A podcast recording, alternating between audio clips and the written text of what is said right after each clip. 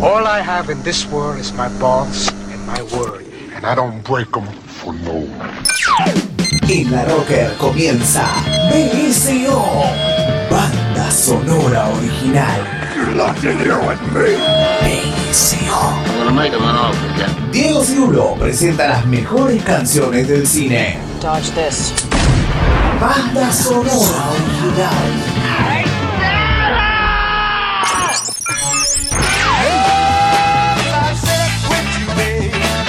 Rock en el cine, el cine en el rock. Good afternoon, good evening, and good night.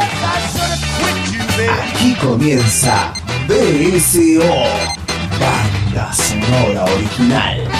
Good luck, Pilgrim.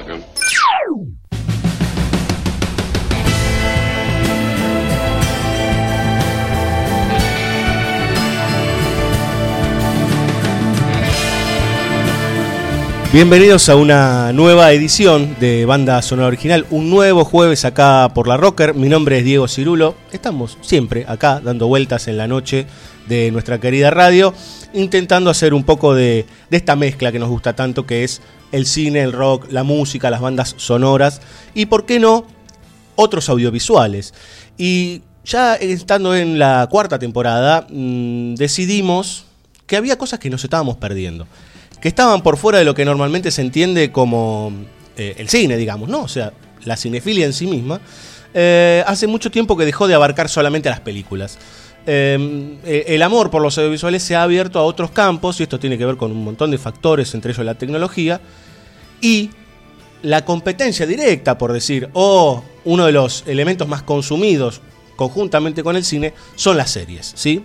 No es algo nuevo, en realidad las series vienen desde hace mucho tiempo, pero yo diría que en los últimos 10 o 15 años, tal vez hasta un poco más, eh, han aumentado exponencialmente la cantidad de series y las producciones se han este, construido de tal manera que uno las ve y algunas son inclusive películas, ¿sí? Eh, por su producción y por cómo se, se generan y cómo se arman inclusive los diálogos este, y las historias de los personajes como yo no soy, yo soy de la vieja escuela, ¿sí? de, lo, de, los, de los cinéfilos que dicen solo hay cine, medio este, cuadrado el muchacho.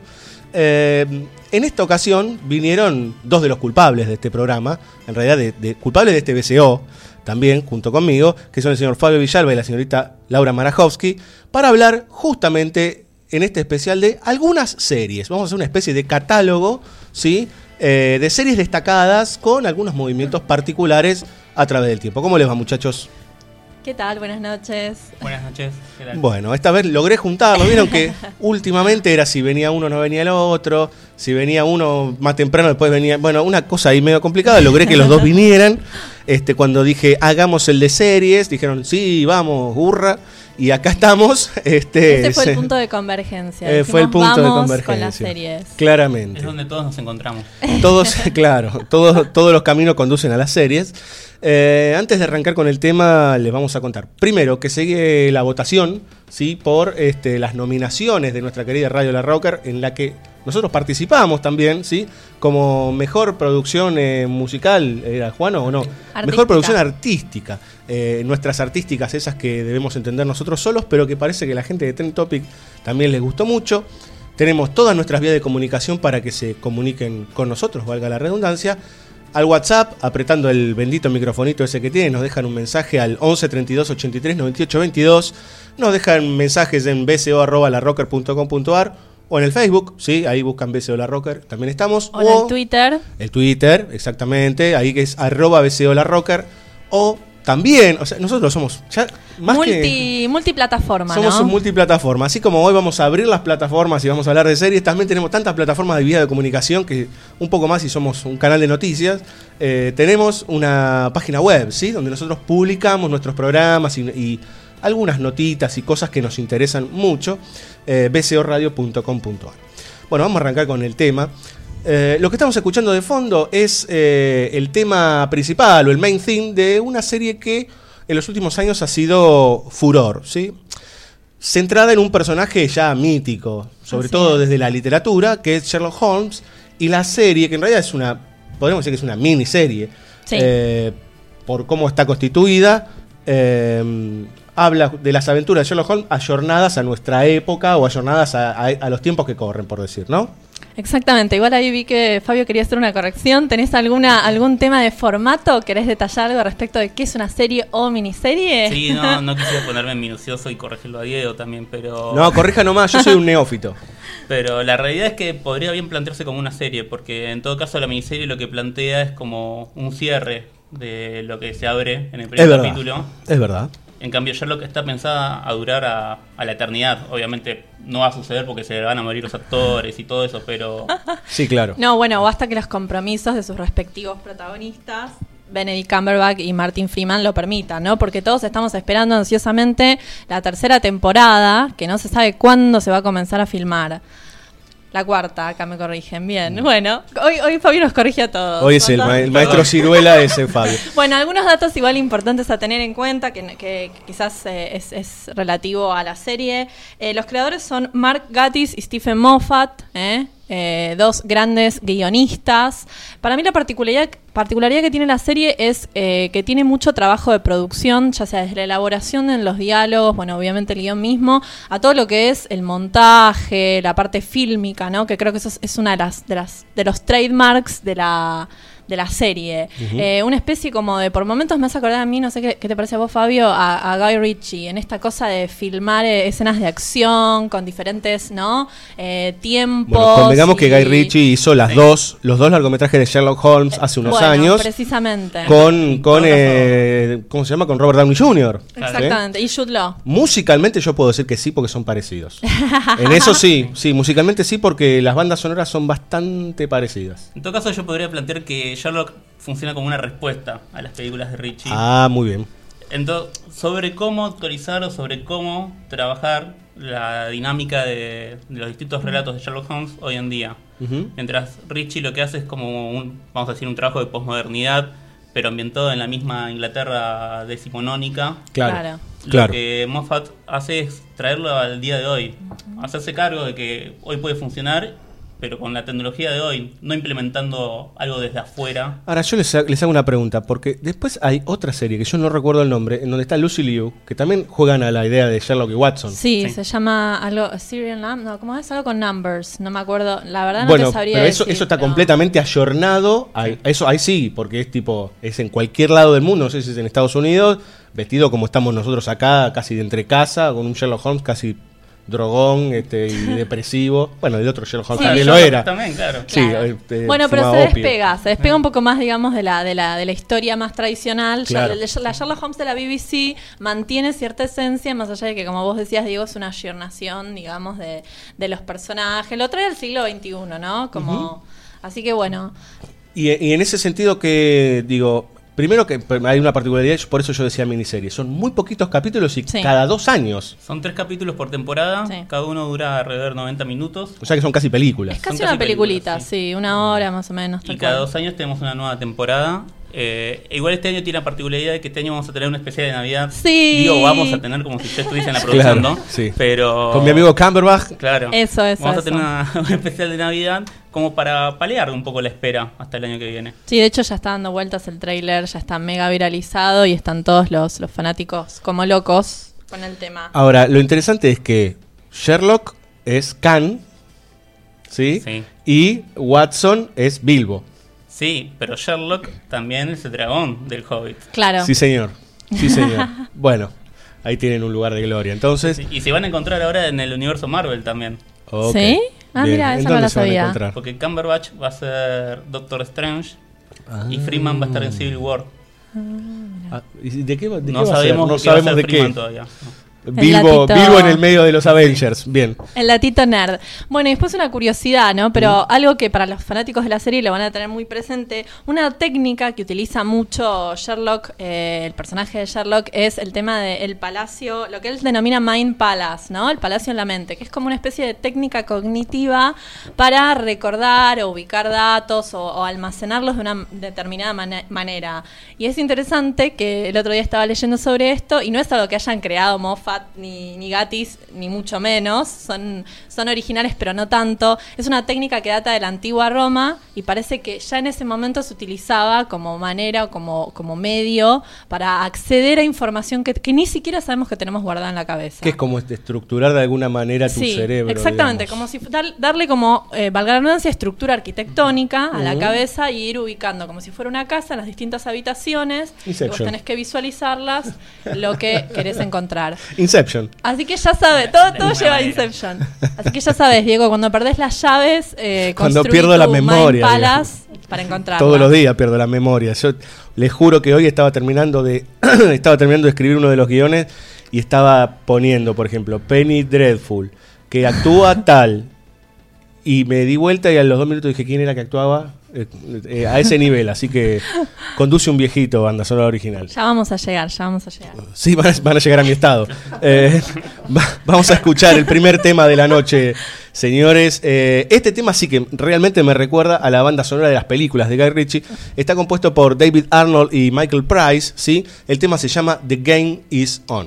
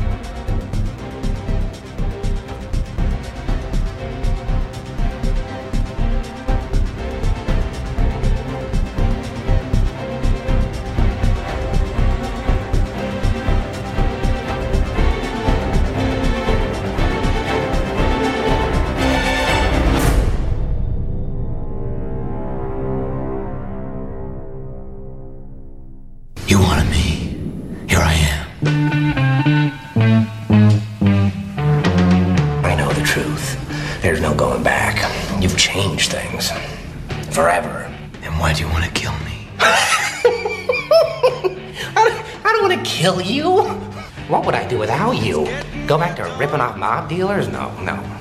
No. No, you. You complete me. BSO. Banda sonora original.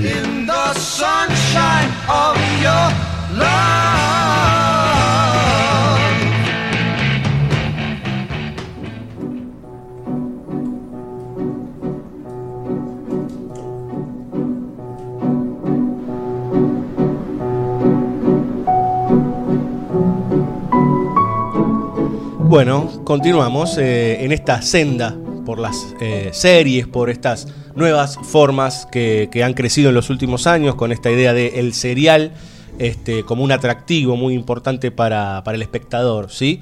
Eh, también es algo, antes de entrar en la siguiente serie, es algo muy interesante ver cómo la hiperconectividad, sobre todo este, la masividad a través de Internet, ha generado mayor acceso a series que inclusive no se pasan en la televisión en nuestro país o en otros países. Digo, el consumo de series ya va por una cuestión que tiene que ver con lo online o con la descarga pirata inclusive.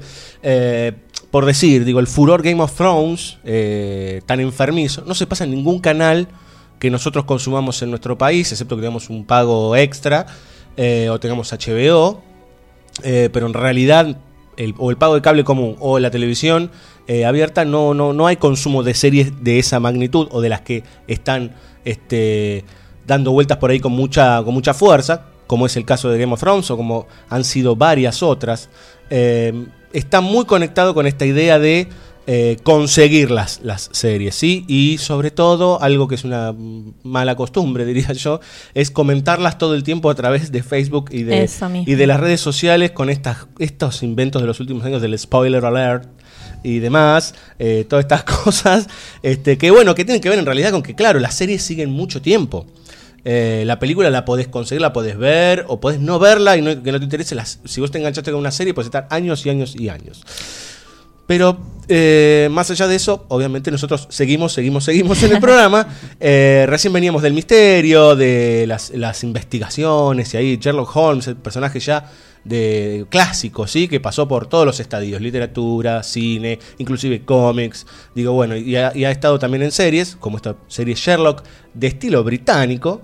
Y ahora vamos a otra serie también con un estilo no, no- o sea, está más cercana al, al horror, por decir, pero que tiene esta cosa de misterio que es Penny Dreadful, ¿sí? Sí, de hecho, yo quiero igual, antes de, entrar a Penny, sumar una cosita más a lo que decías, Diego, con Sí. el tema de cómo la tecnología fue mediando lo que es el consumo de series. Bueno, el tema de los spoilers, claramente, eh, Sí. que igual también es interesante, porque por momentos se llega a, a un punto en donde, ¿qué pasa cuando la serie va más, len- va más rápido perdón, que el libro? ¿no? Que justo citabas el caso de Game of Thrones y que lo que Sí, está que- que no están sucediendo ahora Sí. es que eh, muchos medios hablan de la muerte del spoiler, o por lo menos de cierta forma de spoiler, porque, bueno, nada, o sea, no hay como un gap tan grande entre lo que se supone que va pasando en el libro y que muchos Mm. que lo han leído ya lo saben y lo que está pasando en la televisión. Claro. Entonces, bueno, también se van generando esas especies de casos inversos que, que- que son como graciosos. Pero bueno, eh, Penny Dreadful es una serie británica, es una, o por lo menos Sí. es una coproducción. Sé que hay Seguimos con, seguimos con series eh, Sí, británicas. sí, También hay algo para destacar antes de que arranques con Penny Dreadful, es que más allá de que cuando se entiende el tema de series, no es que son solamente las series norteamericanas, que son millones, sino que en realidad es un- una cuestión ya global, ¿sí? Eh, por ejemplo, todo lo que es Europa del Norte, eh, todos los países eh, nórdicos, tienen una producción gigantesca de series, sobre todo de series policiales del Sí. estilo Sherlock, digamos. Está Wallander, después están los Thanos este, con este famoso comisario Montalbano. Digo, hay mucho, mucho consumo de serie y de series de temporada corta. Sí, de miniserie. Bueno, de hecho también en Francia una serie que fue furor fue Les Revenants. O sea, hay como que mucho... ya fue rehecha en Estados Unidos. Absolutamente. Entonces como que bien, bien apuntado eso porque muestra que, que es un furor global. Bueno, así que Penny Dreadful tiene dos temporadas, eh, se está filmando ahora la tercera, le fue tan bien que renovaron contrato, sale por Showtime, que es un canalcito que está innovando en los Estados Unidos, metiendo series recientemente que, que están buenas, que llaman la atención. Para los que no saben, a mí me llamó la atención que John Logan es el, guionista y fíjense qué otras cosas escribió, un grosso. Hizo Operación Skyfall, la de, la de Bond, La invención de Hugo, clásicos como Coriolano, Sweeney Todd, El aviador y Gladiador. Y esta fue la mejor, Any Eh, Given Sunday. la, la serie es la. ah, eh, eh, bueno, ahí está. Any Given Sunday. de Oliver Stone, perdónenme, pero había que detallarlo. Bueno, a ver, digo, Sí. las demás puede ser más o menos discutible la calidad del- de las películas, pero bueno, digo, es Eh, interesante Hugo ver Cabret el- es un problema. Digo, es una gran discusión entre los No, escorsesianos. Está bien, pero digo, hay como ahí se muestra un poco el paño del cual viene este, este Igual el, gui- escritor, el- el ¿no? guion muchas veces no tiene nada que ver, digamos. Había un dicho de Hitchcock que era muy interesante, ¿no? Cuando habían hecho eh, Vértigo. Que cuando vieron la película, la película es una obra maestra y la obra literaria no.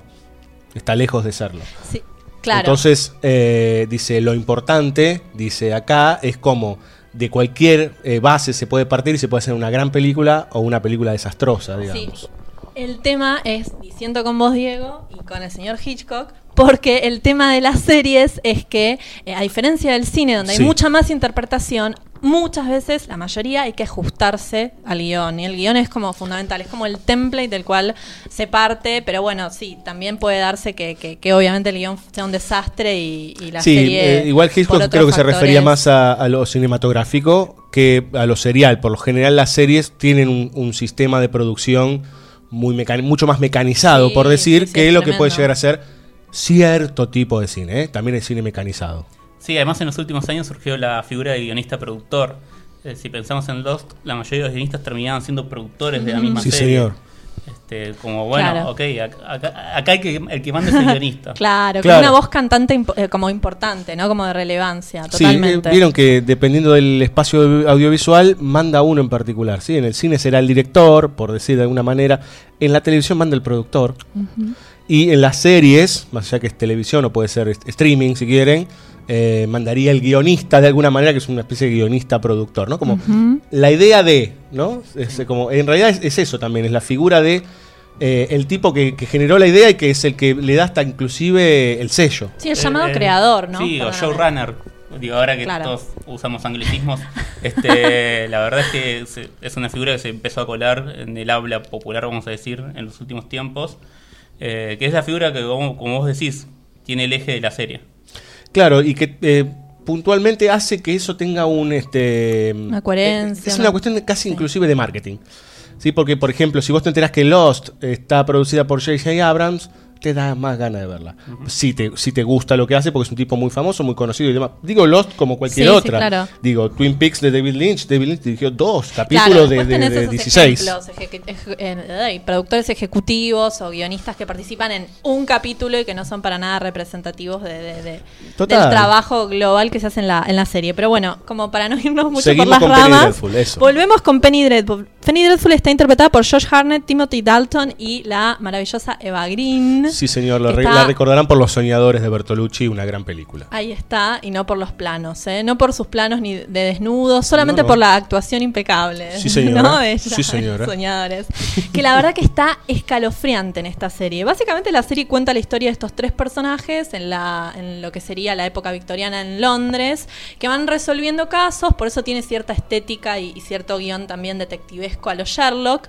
Pero la particularidad quizás de la serie, y ahí reside para mí lo original, es que van tomando relatos del género terror, como vos bien definías, Diego, Mm. clásicos como Frankenstein, El hombre lobo, mismo Drácula. Cuentos victorianos también, digamos, novelas victorianas. Y los van entretejiendo en la trama de manera que parece que estás viendo un, un gran cuento de terror que, que, digamos, eh, abarca todas las historias que te contaron desde o sea, cuando eras pequeño. O sea, es- es muy interesante ver cómo van entrelazando estos relatos. Y de hecho, Penny Dreadful eh, se llama así la serie porque los Penny Dreadful serán unos Sí. relatos, ¿no? Casi Unos libros baratos. pequeñitos. Unos sí fasciculitos eran. de, ¿no? de un penny que se vendían, este, que salían en, en tres entregas y que eran siempre de, de- de sangre y cosas sensacionalistas. El, el, para- el paralelo serían las revistas Pulp de los años 30, que por un- unos centavitos vos tenías la posibilidad de leer algo. Exactamente, ¿Mm? exactamente. Así que bueno, toma por estas historias en tres partes de un Bueno, en definitiva, las- estas dos series que estuvimos hablando, Sherlock y Penny Dreadful, rescatan la literatura de siglos anteriores, digamos, del siglo XVIII y XIX, Sí. eh, más particularmente del siglo XIX, lo cual es bastante interesante, porque de alguna manera es como eh, un medio, un medio te remite a otro medio, ¿sí? Entonces te puede llevar a leer la obra de Mary Shelley o de Bram Stoker. Doyle, totalmente. Claro, totalmente. O sea, poder Sí. meterse también en esos eh, espacios. Vamos a escuchar un tema, ¿sí? Eh, el señor Abel Korseniowski es el compositor de la banda sonora de Penny Dreadful y el tema principal suena así.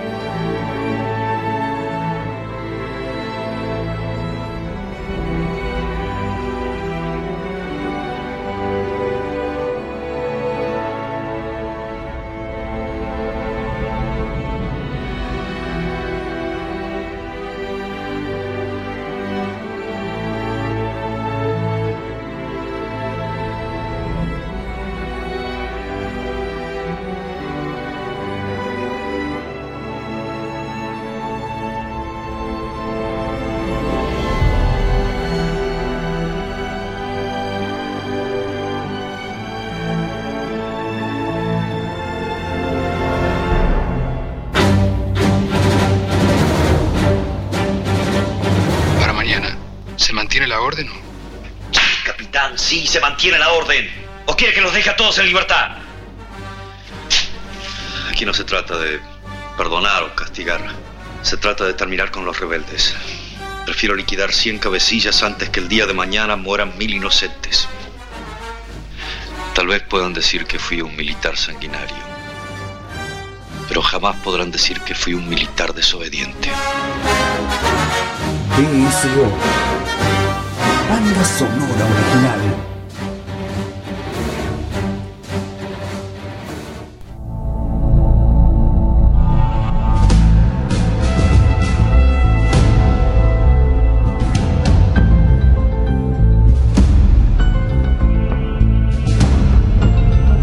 Lo que está sonando como cortina es parte de la banda sonora de, yo creo que una de las series que más este, ha atraído al público, sobre todo al público maduro, digamos, arriba de los 25 años, 30 años eh, y más viejos aún, este, por su temática, una temática muy fuerte y que mm, probablemente se pueda este, armar conexiones con lo que sucede en cualquier país, inclusive en el nuestro.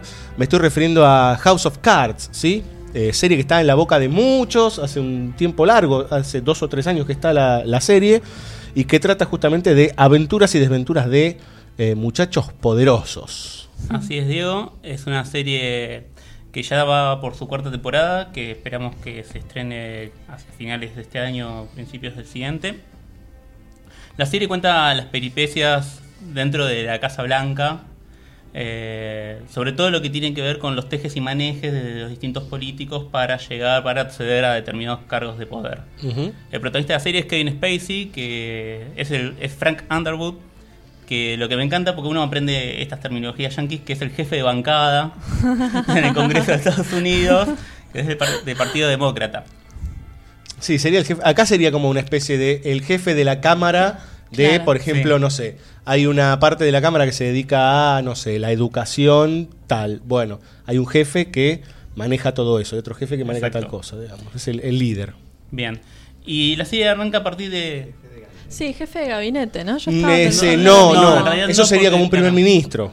Ah, Eh, eh, o sea, el jefe de gabinete sería como el primer ministro para los italianos o para los ingleses.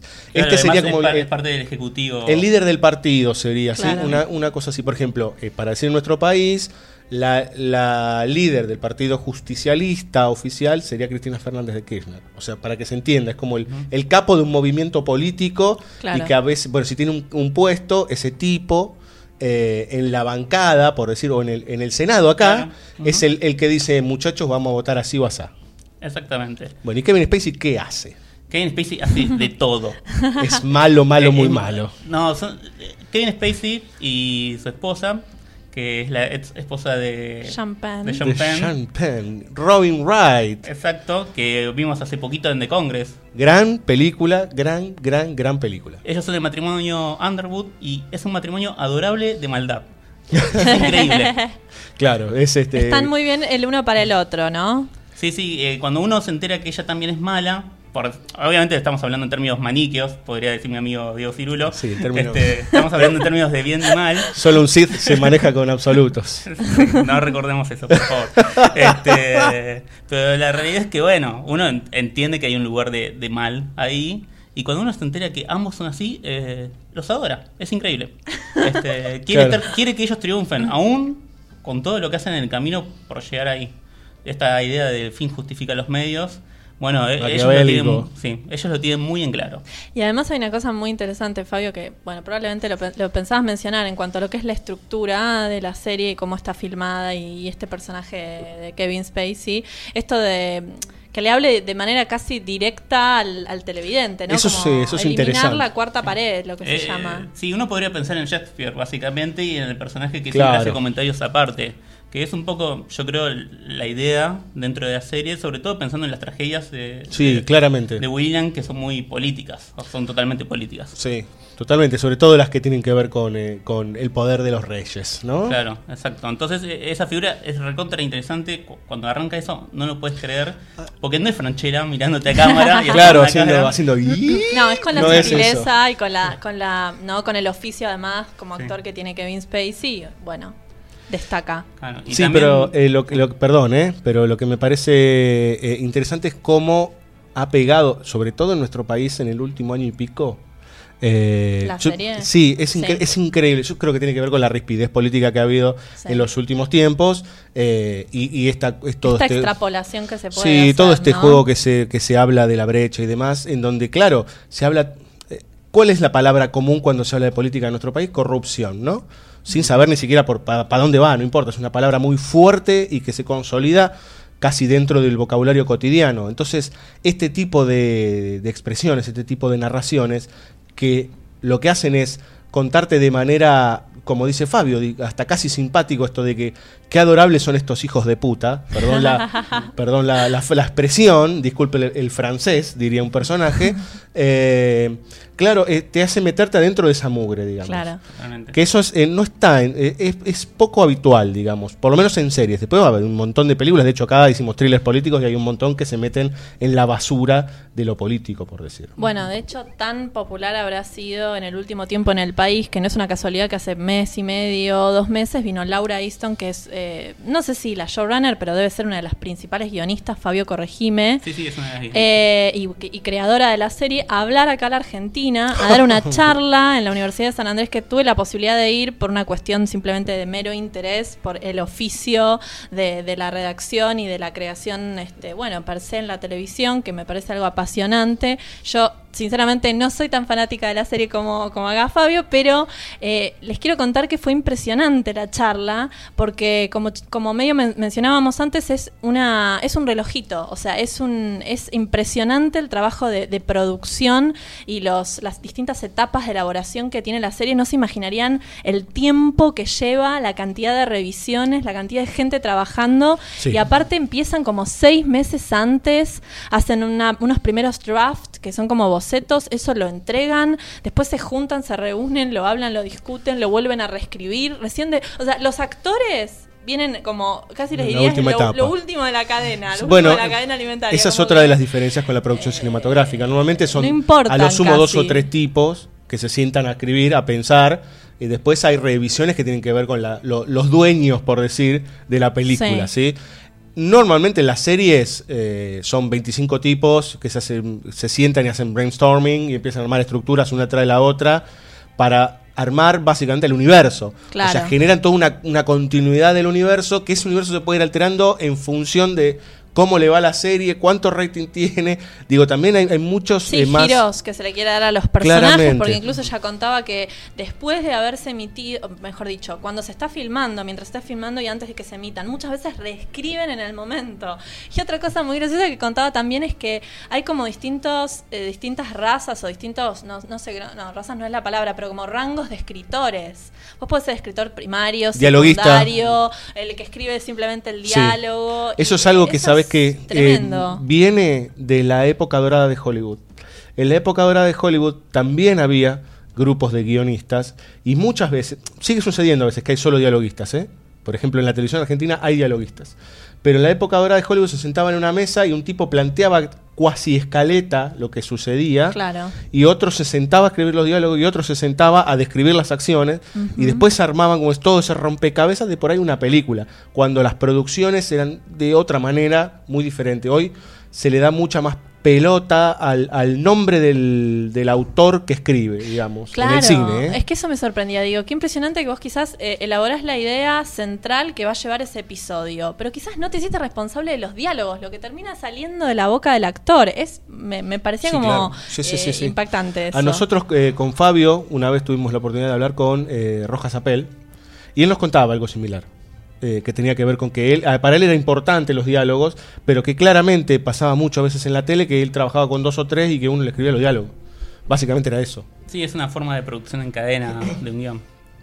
Hay un elemento que no estamos nombrando, que para mí es como el elefante en la habitación, Bien, en lo que bien. respecta a esta serie, que el estilo visual de la serie y los dos primeros capítulos están dirigidos por David Fincher, que es un amigo de la casa. Es productor de Fincher de la es serie. también productor. Hablamos de Fincher hace poquito en Los Ausentes, Sí, cuando Laura y Diego repasaron Perdida. Sí. Y la verdad es que la peli, la serie, perdón, está en total concordancia con lo que es Fincher. Con esto de empezar a, a ver los mecanismos de, de cómo funcionan determinadas cosas y, y sobre todo de cierta idea del mal. Pensamos que Kevin Spacey era John Doe también en, en En Seven. Seven. Uh, claro. Es cierto eso, mira. Bueno, ¿les parece si escuchamos música, señores, eh, entre medio de tramas corruptas y de poder y de dinero flotando y saltando en una cama? Vamos a escuchar Zoe's First Close Up, eh, escrita y este, interpretada por Jeff Beal.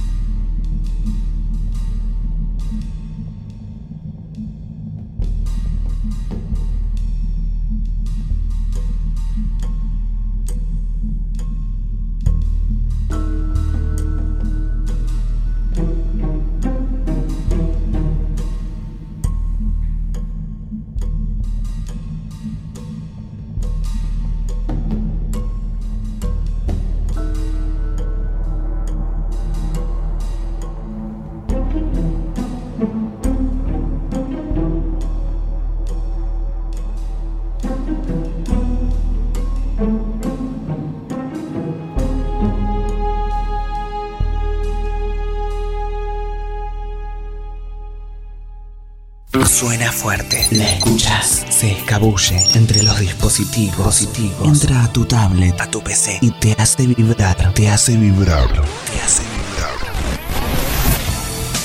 Sonidos. Va al trabajo con vos. Colgado de una señal. Un teléfono se conecta, recibe transmisión, transmisión, transmisión, transmisión de sonidos, de vibración, de energía, energía, de música, de música. Estamos juntos en una señal. Es una señal. Es la Rocker, la red social del rock. Descubrí el hosting ideal para tu sitio y sumate a la plataforma de servicios más avanzada de Latinoamérica, elserver.com. Elserver.com. Web hosting profesional. Intertexto. Tu emprendimiento necesita una mano. Necesita una mano. Intertexto. Consultora cultural. Te simplificamos la vida administrativa, contable, impositiva, de organización financiera y de gestión. Intertexto. Intertexto. Si tenés un emprendimiento cultural, llámanos 4372-1676. 4372-1676 o visitanos en intertexto.com.ar. Intertexto, consultora cultural. Recuperemos el Cine Teatro Urquiza. Parque Patricios de pie. Por la arquitectura, La cultura. y nuestra identidad barrial. Firma, apoyá, resistí. Búscanos en Facebook. Cine Teatro Urquiza. En Twitter. Cine Urquiza. Cine Teatro Urquiza. Parque Patricios de pie. Contra la prohibición, me planto. THC, la revista de la cultura canábica. Todo sobre marihuana. En todos los kioscos. Voodoo Tech. Diseño y soluciones para empresas. Creamos tus herramientas. Desarrollo de aplicaciones a medida. E-commerce. Sitios web. Damos soporte a tus proyectos. Equipos, redes, servidores, hosting. Voodoo Tech. De corta o o d o o tech.com. Voodoo Tech.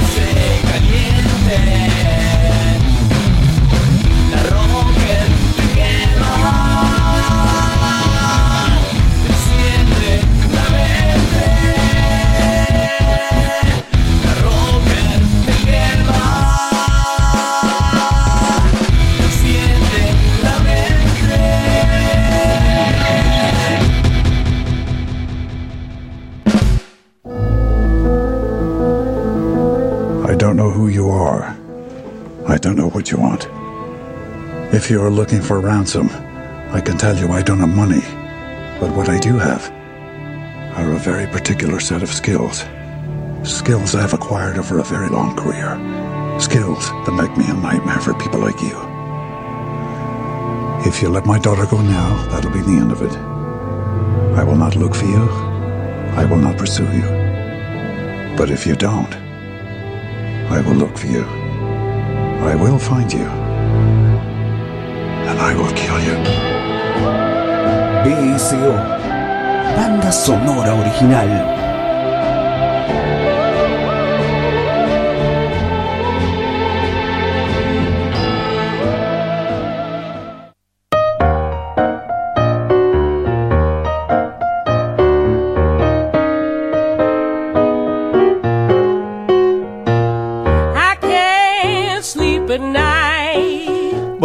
Como se estarán dando cuenta, vamos a viajar a la década de los 20, ¿sí? Este, y alguna partecita de los años 30, ¿sí? Lo que se conoce como esos años dorados, eh, principalmente en Norteamérica.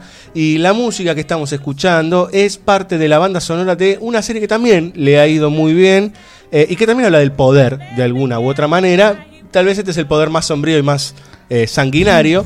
La serie es Boardwalk Empire, ¿sí? Eh, creación de Martin Scorsese y que sigue su curso desde el año 2010 en las pantallas. Así es. Bueno, en verdad, técnicamente el creador es Terrence Winter, pero como decíamos antes, siempre hay alguna figura muy reconocida atrás, alumbrando el proyecto. Es el caso de Martin Scorsese, Muy que bien. también leí el otro día, y justo mencionábamos el tema de si se improvisaba o no. Como él suele decirle a los actores en sus películas que improvisen, parece Sí. que en los primeros dos capítulos que él eh, dirigió, o no sé si fue solo el piloto, una de las cosas, una de las pautas que le tiró a los actores, que lo miraron medio desconcertado, fue improvisen. Así que bueno, la serie, como vos bien contabas, Diego, sigue, se ubica en Atlantic City, en la época de la ley seca, y sigue este personaje interpretado por Steve Buscemi, este, que a mí es un actor que me encanta, encima. Un actor muy Este, querible. Un Bueno, actor muy no. querible. Bueno, Acá no, pero bueno. su sí. personaje no es tan querible, es un político que lo que hace es juega, ¿no? El clásico a los dos lados de la línea, ¿no? Que en este caso sería, por un lado, haciendo lobby con los políticos, el Estado y bla, y por otro lado, eh, as- asociándose y conspirando con los gangsters y con, con los mafiosos en ese momento. Eh, la serie, la verdad que destaca por la música.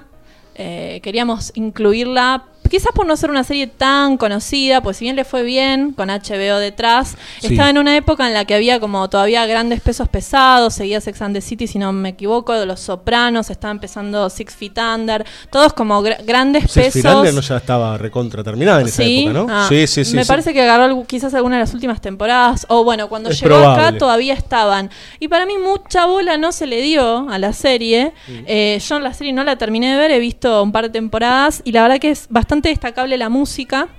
Como mencionaba antes, a cargo de Randall Poster. Eh, y se caracteriza por tener toda música que te lleva, te transporta a esa época, ¿no? A esa, a ese momento de los, donde surgen los speakeasy, ya que hablábamos también de bares hace unas semanas, estos famosos bares a puertas cerradas, porque justamente no se podía ni beber ni comercializar alcohol. Eh, y hay de todo. Tenés desde Enrico Caruso a Sophie Tucker, Al Johnson, e incluso canta Bill Murray eh, en un momento de la serie, gran querido también. Sí, Eh, abonado Murray. de la casa. Sí, así que bueno, elegimos un, un blues, ¿no? Sí, señora. Algo para destacar antes de. Primero lo del tema musical. ¿no? Está Scorsese por ahí dando vueltas, con lo cual estamos hablando de uno de los melómanos y cinéfilos más importantes que dio la segunda mitad del siglo XX. Eh, entonces es destacable eh, y es casi obvio que la serie va a tener mucha música y mucha investigación sobre la música de la época. Y por otro lado lo interesante es eh, el uso de, de la sangre por demasía muchas veces y la crueldad en la serie. Obviamente que es una, una película, una serie que habla sobre las mafias, habla sobre eh, los poderes ocultos eh, y sobre todas esas, esas gentes que andan por las sombras y no tiene mucho prurito en esconderte si le tienen que cortar la mano a un tipo, digamos. No es que no es gore, digamos, pero y que tiene que también que ver un poco con Scorsese. Sí, es bastante explícita, ta- Sí. claro, tal cual. Como Eh, y tiene que ver también con HBO, creo yo. ¿sí? A mí me, me decían, bueno, si vas a ver una serie de Warner, vas a ver que el personaje ni siquiera va a fumar un cigarrillo. Ahora, si vas a ver HBO, seguramente hasta veas sexo explícito. Digamos, por, por exagerar. O sea que por algo también está en HBO, digamos, donde se, se pueden emitir cosas más fuertes para un público mm, más acotado este, y, y- y más este, que, Sí, más que sea nicho. llevadero. Claro, exactamente. Como bien decías vos, vamos a escuchar un bluesito, ¿sí? Un lindo blues, que es el Wild Romantic Blues, interpretado por Nelly McKay. Hermoso.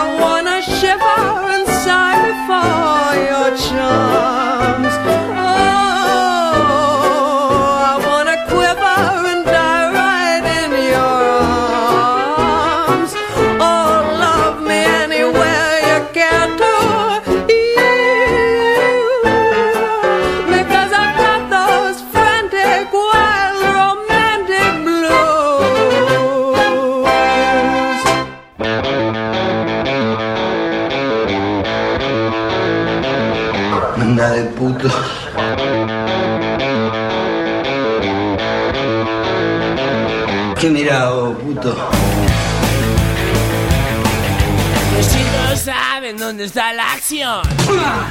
Che, pelotudo. El cornudo de tu viejo. ¿No te enseñó que a los borrachos no se le pega?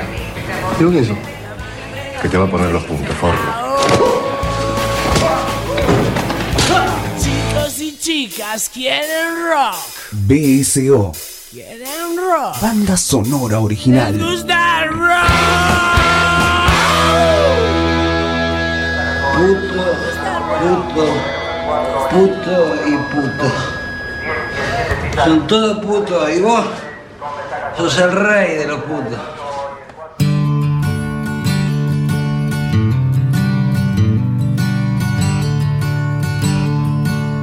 Bueno, bajamos un cambio, ¿sí? Eh, venimos de mucha sombra. De Mucha corrupción. Sí, venimos primero de mucha intriga, mucho personaje siniestro, después mucha intriga y mucho, este, mucho personaje poderoso ahí dando vueltas por entre las mugres y demás. Y ahora nos vamos a algo un poco más sano, se podría decir. Bueno, sí, nos vamos desde Atlantic City a Texas. eh, Texas. Sí, señor, para recorrer lo que es el universo de Friday Night Lives, eh, Sí. que es este, bueno, una serie que tuvo cinco temporadas. Este, es interesante porque quizás es otro tipo u otra forma de poder. Eh, trata un poco de cómo el fútbol americano atraviesa la vida de un grupo de adolescentes y sus familias en una pequeña ciudad de Texas.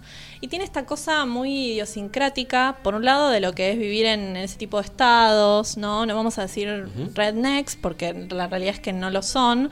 Pero bueno, como con, con ciertas particularidades, esas familias, esas vidas. Y también todo lo que va pasando con el fútbol americano, que bueno, es uno de los deportes, no es necesario aclararlo, pero lo voy a hacer igual. más Conjuntamente con el básquet y el béisbol es de lo más poderoso de los Estados más Unidos. populares en los Estados Unidos, que más mueve a nivel no solo dinero, sino también yo diría vidas, ¿no? Y que puede para algunos casos mejorarlas o para otros arruinarlas, depende de cómo se lo mire. Claramente. Este, la serie está protagonizada por, eh, bueno, creada por Peter Berg, que venía a hacer cosas menores, o no sé si menores, pero de otra calidad como Chicago Hope, ¿no? Hizo Sí. también algunos capítulos. Igual acá Chicago Hope. Le estoy dando duro. Todos nos reímos. ¿no? Porque acá Perdón, Chicago chicos. Hope, acá Chicago Hope fue como un- entre eso y R emergencia Y- ¿no? Sí. nos quemaron la cabeza durante gran parte de los 90 y los 2000. Sí, sí. Series de gente que se muere, basta. Básicamente, sí. Sí, y después fue como actualizado al nivel telenovela con Grey's Anatomy, ¿no? Que Eh, sí, la, la detestamos tanto que decidimos no incluirla. Me hago cargo y lo digo públicamente. No, bueno, en verdad no está bien dicho. No sé si una serie menor, pero digamos con otra característica No, como era. Chicago Hope. Eh, Y- De hecho, Chicago Hope era la en la que estaba George Clooney. no, George Clooney estaba en ER. Ah, Niar, bien. Bien, bien, bien. Y miren el dato que les voy a tirar. Esto me hizo muy feliz y ahí entendí por qué me, me parecía tan buena esta, esta serie que admito igual no la terminé de ver, no vi todas las temporadas. Peter Berg escribió una pequeña película de 1998 que se llama Very Bad Things, que si no la vieron, Cosas muy malas. tienen que verla porque es monumental con Christian, Christian Slater, perdón, y Cameron Díaz. Nada, les dejo Ah, no, ya, ya, ya está. Ya la, la vi, la vi y me divertí mucho. Es genial, mucho Que humor es- negro sí, sobre. hay motosierras vida- de por medio, Exacto, eh. matrimonial y, y- y de pareja. Pero Eso. bueno, no, sin irnos así por, por la tangente, como siempre. eh, la música está muy buena de Friday Night Lights. eh, tienen varios este, CDs editados. Hay mucha música tejana, mucho. Country. Muy, mucho country, pero también algunas cosas como lo que vamos a escuchar ahora de Jacob Dylan. Este, nada, otro otro ambiente, otra vibra como para bajar un poco las revoluciones. Muy bien, vamos a escuchar entonces, señoras, señores, señoritas y demás, a Jacob Dylan, como decía bien la señorita Laura, eh, con el tema Something Good This Way Comes.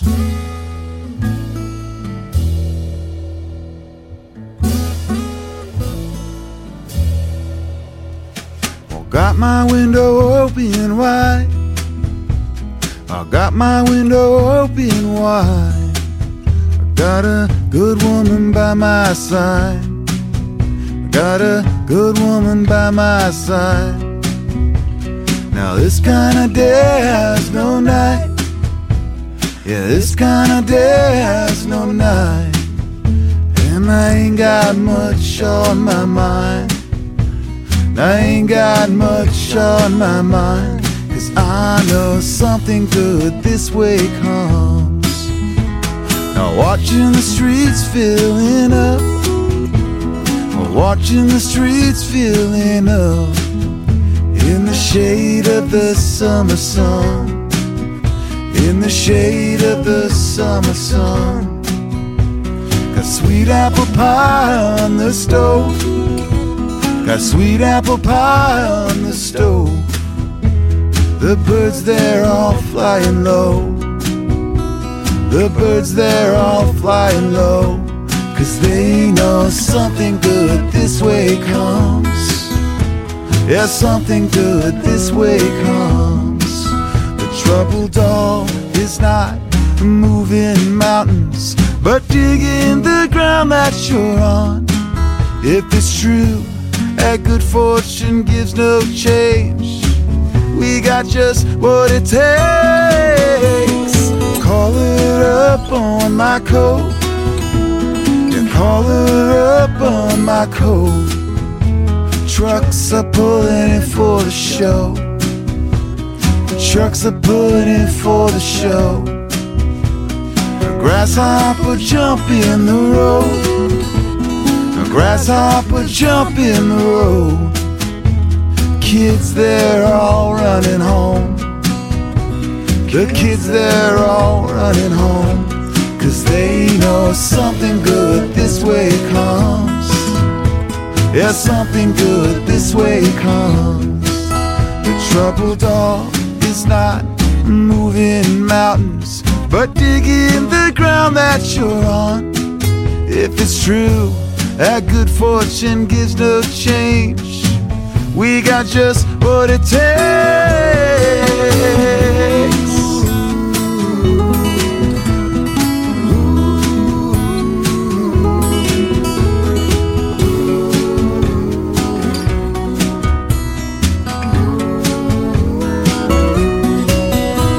I got my window got my window open wide. I got a good woman by my side. I got a good woman by my side. Cause I know something good this way comes. Yeah, something good this way comes. Yeah, something good this way comes.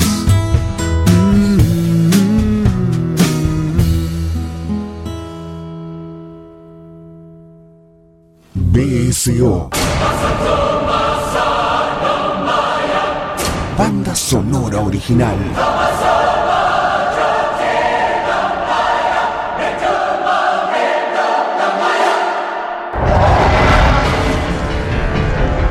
cannot pass! Get out!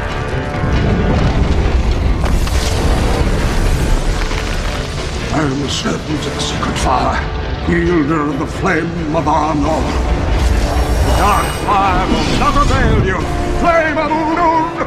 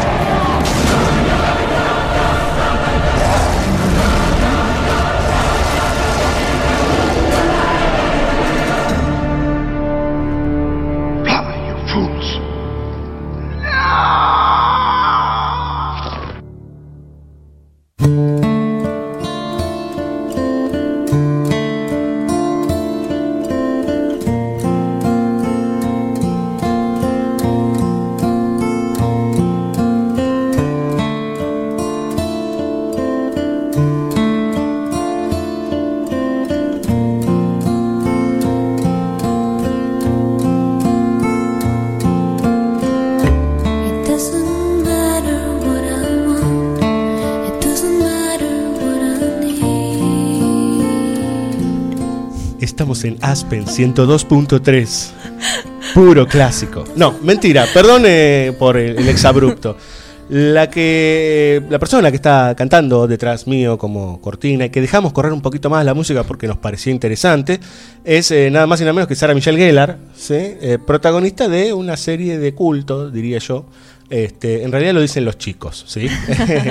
Lo dice la realidad, la única verdad es la realidad. La única, sí, marcada por el rating, vaya uno a saber, que es Buffy la Casa Vampiros, ¿sí? Una serie que está basada en una película anterior, todo eh, parte y fruto de eh, los 90 y parte de los 2000. Señor, no. Bueno, si quieren arranco yo, sí, por favor. no. Bueno, si uno... Espera, antes que antes, digamos, eh, cabe destacar lo siguiente. Eh, tanto Fabio como Laura aman Buffy la Casa Vampiros. Yo soy un, eh, un simple espectador. Observador escucho, pasivo. escucho, sí. Si, si uno siente cuando vive la adolescencia que es un infierno, eh, Buffy lo vive realmente como un infierno porque vive sobre una de las puertas del infierno. Claro. La ciudad donde ella vive, Sunnydale. exactamente, ahí mismo uno podría entrar por el infierno y es por eso que siempre se le aparecen vampiros y otro tipo de monstruos a ella. Bien literal. Y es sí. Bueno, de Bien. hecho, de hecho sí, como vos, vos bien decís, Fabio, eh, Josh Whedon, que no, no lo mencionamos, pero es el creador de Buffy Sí, señor. y otras, de otros tantos productos televisivos y Sí, un- un tipo que dialoga con el cine, hace dialogar el cine con el cómic, con la fantasía y demás. Absolutamente. Bueno, él fue, todo comenzó, como decía Diego, con una película horrorosa, eh, tipo clase B, escrita por él y dirigida por un ignoto. Y esto importante, protagonizada por Luke Perry. Eso ya te da la pauta, ¿no? De la calidad de la película, que finalmente evolucionó y terminó siendo el, el guion de lo que sería Buffy Vampire Slayer, la serie. Y relacionado con lo que decía Fabio, que me encantó, Josh Whedon, justamente si tuviera que describir el, show, él decía que era una mezcla entre My So Called Life, una serie de adolescentes y conflictos típicos de aquella época protagonizada por la gran Claire Dance, antes de Homeland, y The X-Files. O sea, fíjense, una especie de angustia existencial en el secundario más aspecto sobrenatural. Eso sería como la, la definición que me parece muy acertada. Este, y, y te vas a reír vos. No, te yo que estás riendo no, te- porque no puedo dejar caras. de. No, no, es que acabo de escuchar The X-Files con Buffy la Casa Vampiros, eh, pero te escucho, te escucho. Igual Buffy porque- mejor. Claro, después- gracias. Gracias, Fabio. Está bien. No, y. Continúen, continúen. Que bueno, ¿qué es lo interesante? La serie está protagonizada por, por Sarah Michelle Gellar, eh, por Nicholas Brandon y Alison Hannigan. Eh, hay que decir que Sarah Michelle Gellar fue una especie de eh, figurita repetida por esa época, porque Sí. también salió muchas películas de, de- de terror de su momento, Mucha ¿no? película de terror adolescente, Sí. tipo Celo que hicieron el verano Scream, pasado. absolutamente. Pero lo interesante es que Josh Whedon decía que cuando se le ocurrió la idea para el guion, él estaba viendo justamente una película de terror y estaba viendo el típico personaje de rubia tonta que sabes que va a morir a los Ujú. 0,2 segundos de que empezó la película. Sí, al 0,1 la desnudaron, al 0,2 Claro, ahí la matan. Exactamente. Sí. Y eh, entonces dijo, bueno, ¿por qué no hacemos un makeover, no? ¿Por qué no le cambiamos un poquito la imagen a... a- a- Ujú. ¿Por qué no somos una chica un poco más empoderada, un poco más, no? Y ahí surgió la idea de Buffy y es gracioso porque Sarah Michelle Gellar juega ambos roles, ¿no? Un rol un poco más eh, serio, un poco más de, de- de heroína justamente independiente, empoderada en Buffy, pero también de rubia tonta en estas películas que, que mencionábamos antes. Este, y las bandas de sonido de Buf- Buffy Vampire Slayer, que tiene dos discos y un tercero que fue musical, ¿Recordás, Fabio? Sí, por eso la escuchamos cantar a Sarah Michelle Gellar, porque hubo un episodio, ¿fue Hubo musical? un episodio musical que trabajamos acá en BCO. Sí, señor, hace, hace ya un- años atrás, en el- la primera aparición de Fabio Villalba al aire, diciendo cosas lindas y maravillosas. Eh, Exacto. Me parece que es interesante destacar, ya que hablamos de Wedon en general, pero también porque pienso en las series que van a venir, sobre todo en las cuatro series o tres series que van a venir más adelante, eh, el rol protagónico de una mujer fuerte. Sí. Digo, esta concepción de que, bueno, digo, no es una rubia tonta ni, ni nada por el estilo, es una mujer que, que sabe cuál es su lugar en el mundo, su lugar en la comunidad y acciona, digo, para transformar las cosas. Es algo que está en, en todas las obras de Whedon, digo, él es muy consciente de eso y, y siempre cuando... Además él se preocupa mucho por criticar o, o evaluar distintas películas y sus mismos proyectos y él siempre tiene eso como, como eje y es muy claro. Pero también parece como muy interesante pensarlo en la televisión como los 90, con diferentes, obviamente, perspectivas. Uno podría ver Charm también, con las tres eh, hermanas Mirá, o primas. Yo no, no soy de, eh, pero habla- hablando en serio, en serio. Eh, yo no soy defensor acérrimo de, de Buffy y la Casa de Vampiros, pero yo lo pongo, si quieren, la pongo en comparación con Charm, Ay, que era una claro. serie de tres mujeres, no una, tres. Eh, bueno, y la veías tipo batiendo la, la clara de huevo, esperando que venga el demonio para decirle cómo te Tal quiero. Eh, Josh Whedon ahí en la ese sentido siempre fue bastante crítico con, con, o por lo menos dejaba entrever ciertas líneas críticas hacia un rol un poco más tradicional y eso se veía en el guion porque Buffy si algo que no podía era justamente aceptar, más allá de que por momentos lo buscaba y lo quería, esa normalidad, ¿no? Esa cosa de estar en el hogar, de ser la prom queen clásica y, y- y demás, se peleaba un poco con eso. Así que eso, eso también es interesante. Y ojo, que la música no está nada mal, porque también hay que destacar un momento medio noventoso, con mucha participación de artistas indie y de bandas que, que en su momento estaban comenzando. Y en las bandas de sonido tenés desde Aime Man, Garbage, The Breeders, eh, Sarah McLachlan. Es o una sea, serie, es una serie muy teenager y muy representativa del teenager de los 90, digamos, ¿no? O de mediados fines de los 90, Sí. Eh, con una identidad clara y do- donde si uno se pone a revisar las series de esa época, son todas, eh, tienen todas una especie de corriente, van todas casi en, en paralelo las, seri- las series en serio, digamos, ¿no? Sí. Por eso corría, a, por ejemplo, a Sham, que me parece un producto menor, eh, que es más para, para la mujer que se identifica con eso, por ejemplo, ¿no? Es como es, es más una serie que disfraza el feminismo, ¿no? Una cosa terrible. Pero en el, en el caso de Buffy, esta era una serie de Fox esta.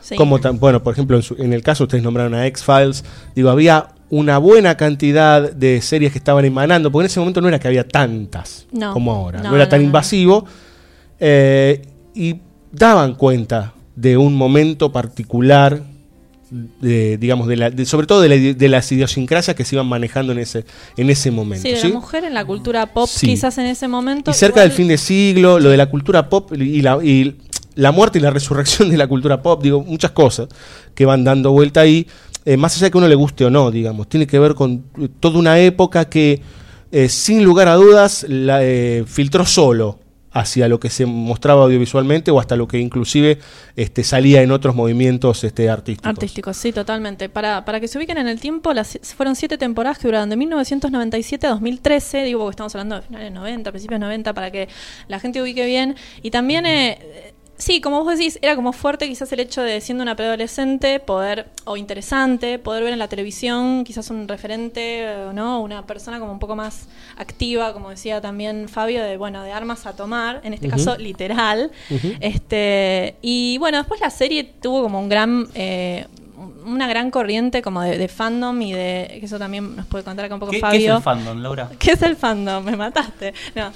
No, es el Fantastic, se llama, Todo creo el que es así, se- Fanatic Kingdom. Ahí va. ¿Sí? Todos los mundos que se crean por, por afuera, ¿no? De, de- de la serie propiamente dicha. Sí, en, en realidad yo diría que el fandom en sí es como un espíritu de grupo que, que se ocupa de, de determinar la moral digo, en lo que se hace con respecto a determinado producto, a determinada obra. Los psicóticos que aman la serie, digamos, una Bueno, cosa así. Esa es otra forma de decirlo También, los que no tienen vida. No, no, pero hay que decirlo, se, se generó toda una corriente de, de- de literatura doc, de incluso me enteré que eh, post eh, la última temporada de Buffy se siguió eh, un año más un, un cómic, ¿no? Sí, la temporada octava de Buffy es a través de los cómics que Whedon, digo, determinaba la línea a seguir creo que él no guionó específicamente ninguno de esos números, si bien él es guionista de cómics también. Pero sí hay una octava temporada para aquellos que quieran, este, la pueden encontrar en los cómics. Sí, y aparte de eso, salió una serie sobre un personaje importante, Sí. que es Angel. Spin-off tuvo, exactamente. Eh, que ahí está, que es el, el señor vampiro, que ahora está Claro. en solitario. Eh, señoras fuertes, mujeres eh, poderosas, este, poderes, demonios eh, y demás. y por todas esas callecitas nos vamos a un nuevo tema.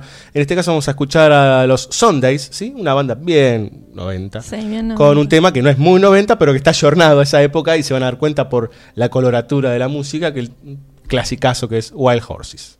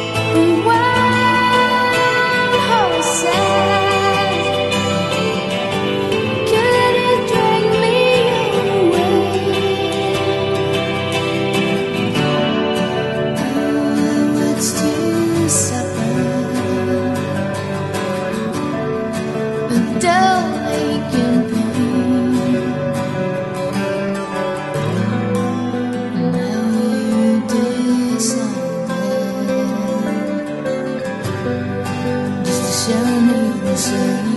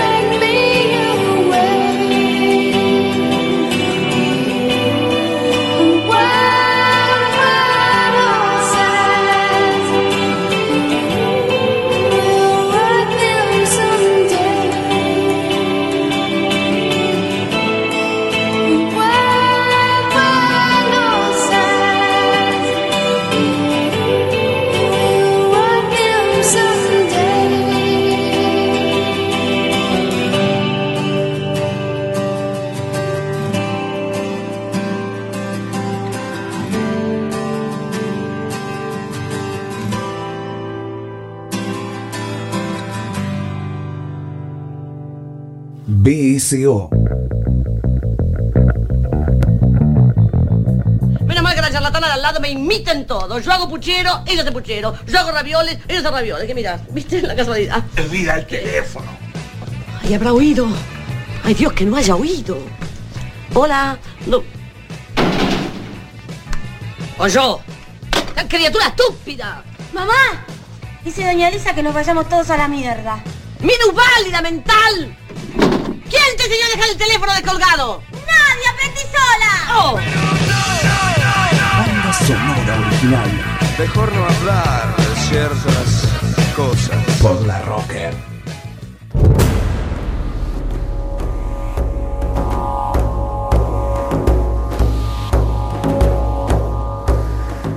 Si ya veníamos de la fantasía, digamos, o de, una serie como Buffy que se mete en, eh, en universos este, fantásticos, ahora nos vamos a meter en algo mucho más este, conciso en ese sentido, o sea, mucho más concentrado en la cuestión fantástica porque se va a otros mundos.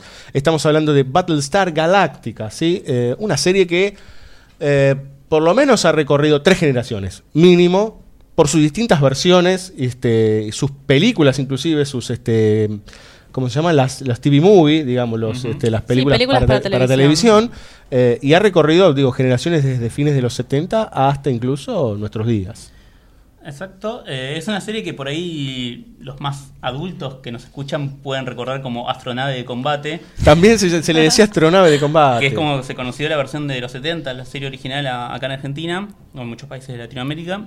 Nos vamos a ocupar muy brevemente de la remake, podríamos decir, de la reimaginación que se hizo alrededor de 2003-2004, que fue comandada, ya que estamos nombrados en medio de los showrunners, por Ronald D. Moore, que es un autor que quedó como medio pregnado a la idea de ciencia ficción pensante, a la idea de ciencia ficción eh, como los autores de Star Trek o La Dimensión Desconocida, series que, que son muy políticas, por ahí no explícitamente, no porque trabajan cuestiones partidarias, pero sí por las tomas de decisión, por la visión de mundo y, y por determinada ética y moral que se trabaja en las series.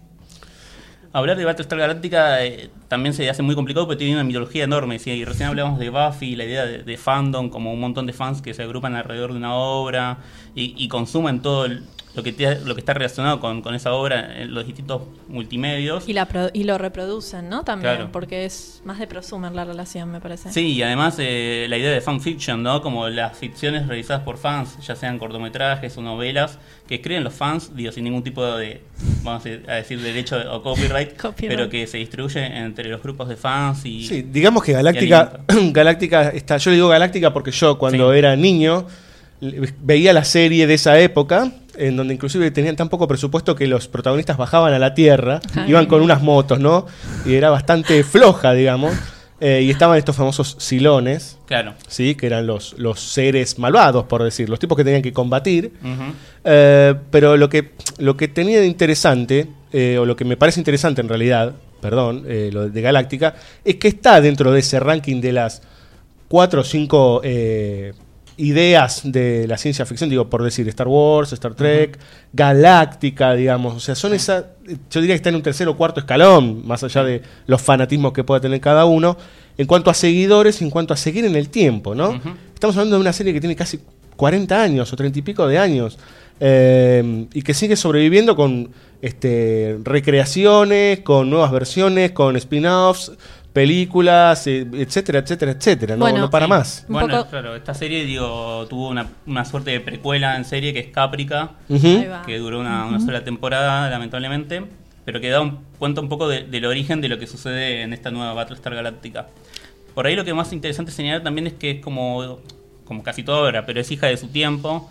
En Battlestar Galáctica, la, la versión actual, vamos a decir, la de 2004, si se quiere va un pasito más allá y los Silones o Cylons, como queramos llamarlos, ahora pueden tomar forma humana. Entonces se pone en problema el hecho de, bueno, ¿qué es ser humano? Que es un tema obviamente importantísimo para todos nosotros desde el inicio de los tiempos, pero que la ciencia ficción se, se encargó de trabajar Eso, muchísimo. si, si querés acotarlo más, es, es una discusión que está el tema Sí, de qué es el ser viviente en gran parte de las grandes obras de ciencia ficción. Y es muy notorio que alrededor de, de muchas series de 2004 y- o, o en, eso, en esa década inicial de 2000, muchas series y muchas películas también obviamente daban cuenta o se estaban problematizando alrededor de eso. Digo, Lost, aún así con sus diferentes visiones y perspectivas y lo que pueda suceder en, en el cuentito, eh, también había muchos momentos en donde se preguntaba, bueno, ¿qué es ser humano y cuál- cuáles son los límites de eso? Sí, bueno, si te querés ir un poquito más adelante, el mismo Avatar tiene una, toda una cuestión con la, la- la relación del ser en sí mismo, ¿no? Exacto. Y, y, y- y qué es ser en un lugar Claro, particular. totalmente, la idea de conciencia, qué es la conciencia, qué, qué es lo que nos hace humanos. Bueno, todo eso dentro de una suerte de red de, de intrigas políticas y, y de traiciones entre los Cylons y humanos está desarrollado a lo largo de cuatro temporadas, dos películas de televisión, dos temporadas de websoios, que fue muy popular a principios de 2000 hacer episodios para la web, así de dos minutos, cosas chiquitas. Y bueno, hay una precuela que, Era que un es sketch.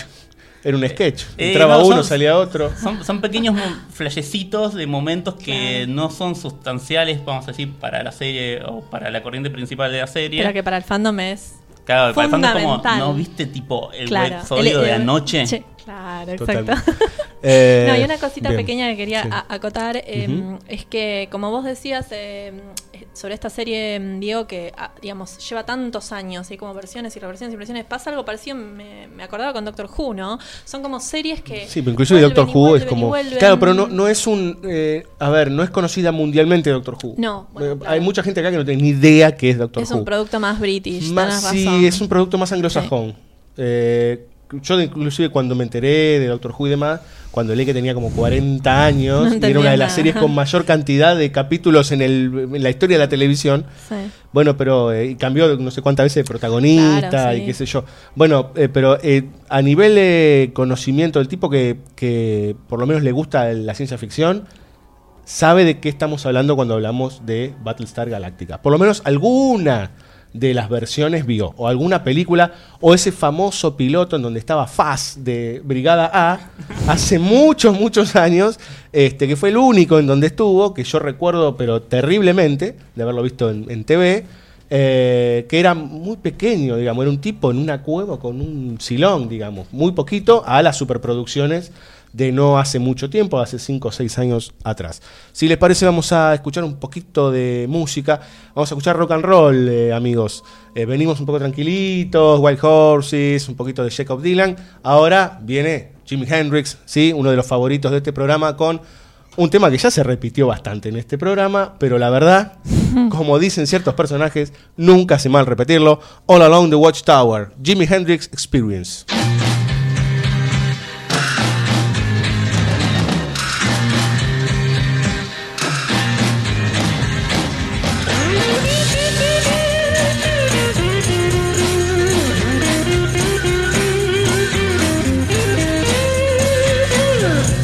Must be some kind of way out of here. Say the joker to the thief. There's too much confusion. I can't get no relief. Businessman there, drink my wine. Plowman, dig my earth.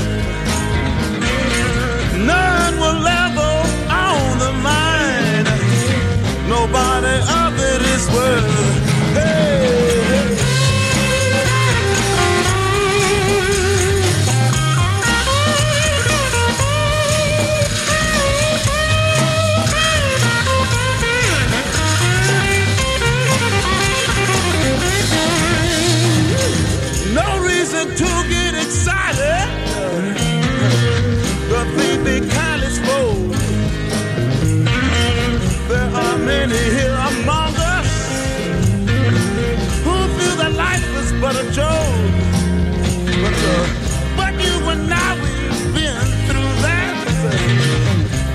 is not.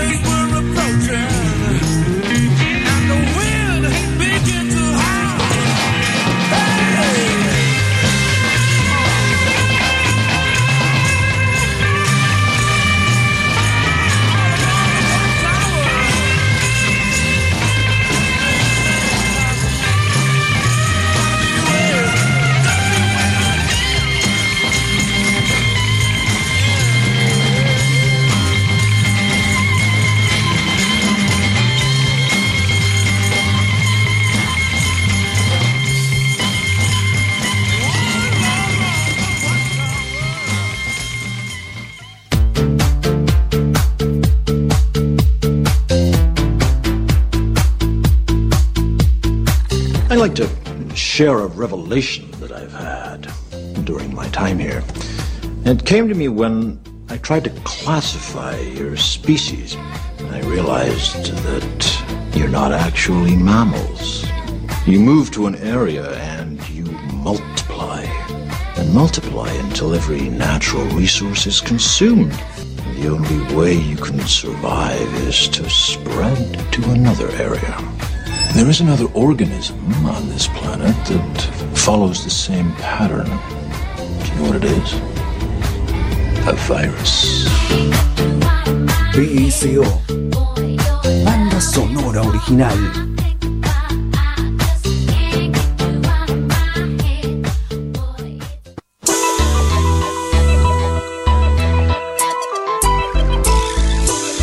Diamonds, forever botany, sitting on top of the world. Bueno, un poco de hip hop. Eh, esto requiere que entremos directamente. Sí, ¿les gustó el hip hop? Me encantó, me encantó, Diego. Bueno, me eh, sorprendiste. acá escuchamos siempre trip hop, escuchamos. Nunca habíamos llegado al hip hop. Eh, todo con hop, todo que termina Hop, con hop, hop. nos encanta. Hop, hop, hop, decía otro señor. un, un señor que le gustan mucho los animales, hacía hop, hop, hop. Bien, eh, Che, loco sería. en este momento de divertimento, bueno, un poco de, jocos, de cosas jocosas, jocosidad, no pasa nada. Eh, Tenía que haberlo visto, Diego, acá haciendo con las manitos. y sí, bueno, yo no soy muy Oh, amante yeah. del hip hop, pero el hip hop es parte de la banda sonora de Verónica Mars, una serie también bastante conocida de los últimos eh, años, ¿verdad? ¿De, de, los, de qué es? ¿De 2008-2009? Sí. Tuvo tres temporadas. Eh, las primeras dos, este, bueno, fue, fue- fue empezando de a poquito la, o sea, la, la serie fue agarrando popularidad de a poco. Primero era el clásico underdog, ¿no? Que mucha bola no le daban. Ya para el final de la segunda temporada se había convertido en un éxito de crítica y sobre todo de fanáticos, ya que hemos estado hablando tanto de- del público, que en verdad es lo más importante acá. Y, y para la tercera temporada, bueno, hubo una especie de campaña este, para que la volvieran a levantar, porque estaba en la Warner, que lo había, no les había renovado el contrato, y la Un canal pequeño de los Estados Unidos, que bueno, la levantó y, y finalmente tuvo su tercera temporada. Pero fuera de cuestiones este, sindicales y que realmente no nos, no nos interesan. de contratos. claro. No nos interesa en absoluto. Este, acá me están haciendo señas. No. Eh, pasamos de Sunnydale a Neptune, eh, que es eh, estos universos geniales que siempre se construyen en donde, bueno, son ciudades, por lo general en California, muy soleadas, con sus universidades, sus high schools. Y si teníamos una heroína en Buffy Vampire Slayer que se guiaba más por la fuerza sobrenatural y el instinto, yo diría que BM o Verónica Mars, ¿no? BM para los amigos. em, se, se nutría más del intelecto. Mi amiga personal, Mi amiga Verónica personal, Mars. BM. Acá, Me encantó, me yo encantó. acá les quiero decir que entre Fabio y yo tenemos todos los DVDs, te maté, quemé al aire de las de sus respectivas temporadas. Este, no, es una, en serio, es una gran serie, gran, interpretada por Kristen, Kirsten Bell y Enrico Colantoni. Kristen Bell, yo la conozco particularmente por Forgetting Sarah Marshall, una. Una comedia ligera, eh, de esas típicas. Sí, es ligerita. Eh, pero es fundamental en la comedia de los últimos 10 años. Me Li- parece que es una película. Ligera no implica que no sea buena. No, no Claro. discutamos al aire. Liviana, liviana. Una- una Bueno, el creador es. Rob Thomas, que venía de cosas como Dawson's Creek, que pasémoslo rápido y de largo, pero que terminó, acá me hacen no, no, Eh, y, pero que terminó eh, escribiendo series como Party Down, que yo la banco mucho, eh, que acá se emitía en horarios prohibitivos por ISAT, ¿no? Sí, y mucho del elenco de Party Down es Sí. parte del elenco de Verónica Mars. Exactamente. Y bueno, ¿de qué se trata para los que no saben y para tentarlos un poco a que la vean en vez de decir estos dos boludos de qué están hablando? Tres. Eh, tres. Tres, ¿eh? Está bien, te a banco. Juan, a Juan no lo incluyamos, pobre que está, está operando nomás. Si quieren, estos tres boludos acá. La historia está centrada en este, bueno, eh, Verónica Mars, que es este, obviamente la protagonista, que tiene una gran relación con su padre, es una eh, gran dupla, excelente química padre-hija entre estos dos actores. El padre de ella es detective, es un detective que ha sido eh, despedido, digamos, o sí, denodado de su cargo. Ellos este, viven en Neptune y eh, toda la primera temporada está dedicada a resolver un crimen, ¿no? O sea, eh, y el Ujú. misterio en torno a eso, que es el asesinato de su mejor amiga. Ella bueno, de un día para el otro se desayuna con que su mejor amiga fue asesinada y, eh, como decía antes, guía- usando más que nada el intelecto, ¿no? Y todos sus, sus skills detectivescos en vez de la fuerza bruta o, o- o el instinto como Buffy.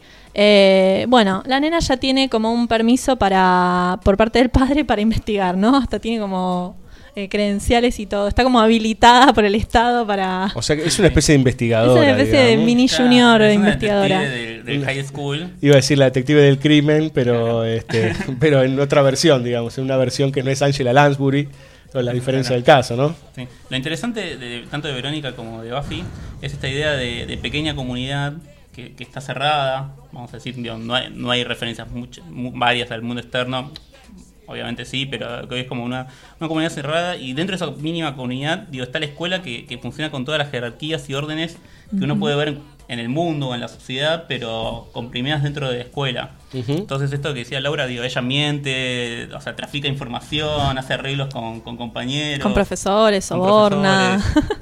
Hace muchos, eh, todo siempre en nombre de la resolución de, de- de- de, digamos, del crimen, como que moral o éticamente está justificada por, por bueno, intentar resolver esto, pero también es interesante cómo, cómo se plantea cierta ética también de hasta, bueno, dónde, dónde es posible llegar o, o qué cosas estás habilitado a hacer. Claro. Este, y también una cosa que me olvidé mencionar antes con respecto ya que, que- que seguimos hablando de esto, un poco Josh Whedon cuando construía el guion planteaba que, que siempre es interesante ir armándolo con alguna idea filosófica central de fondo y que me parece que eso se ve en cada capítulo. Y en Veronica Mars pasa un poco lo mismo. De hecho, e- es muy gracioso que ambas series hayan, hayan sido tomadas por la academia. Este, en los Estados Unidos hay clases que son tipo la filosofía de Buffy, ponele, o sea, ustedes se van a reír, pero como que se toman determinados... Ahora que lo dijiste, sí. Sí, gracias. Risas, audio de risas. Se toman como ciertos este, líneas argumentales, o mejor dicho, subtextos, de nuevo, ¿no? Como filosóficos y sociológicos, y, y- y se, se trabaja, se trabaja directamente en el aula con eso. Como... Eso me recuerda a un amigo nuestro que da clases con ejemplos de Sucker Punch, este, una película de Zack Snyder.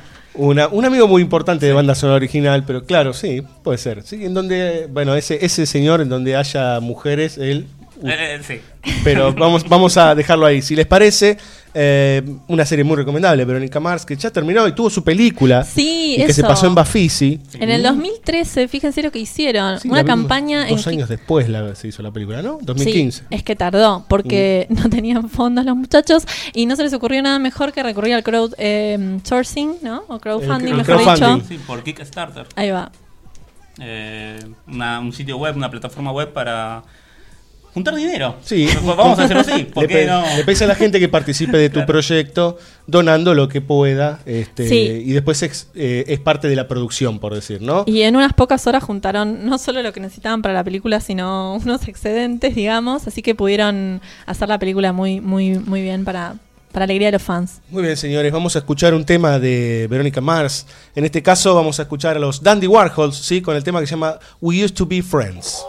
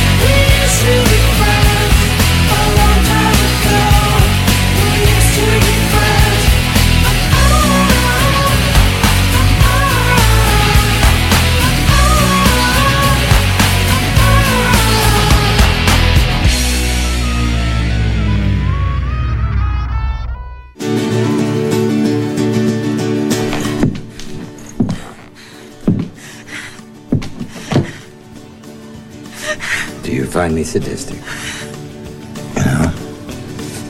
I'll bet I could. Fry an egg on your head right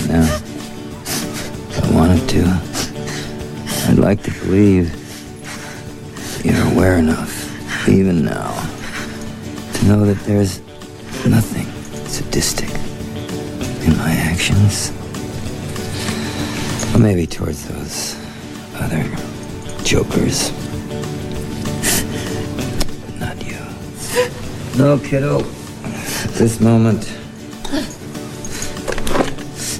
this is me and my most masochistic.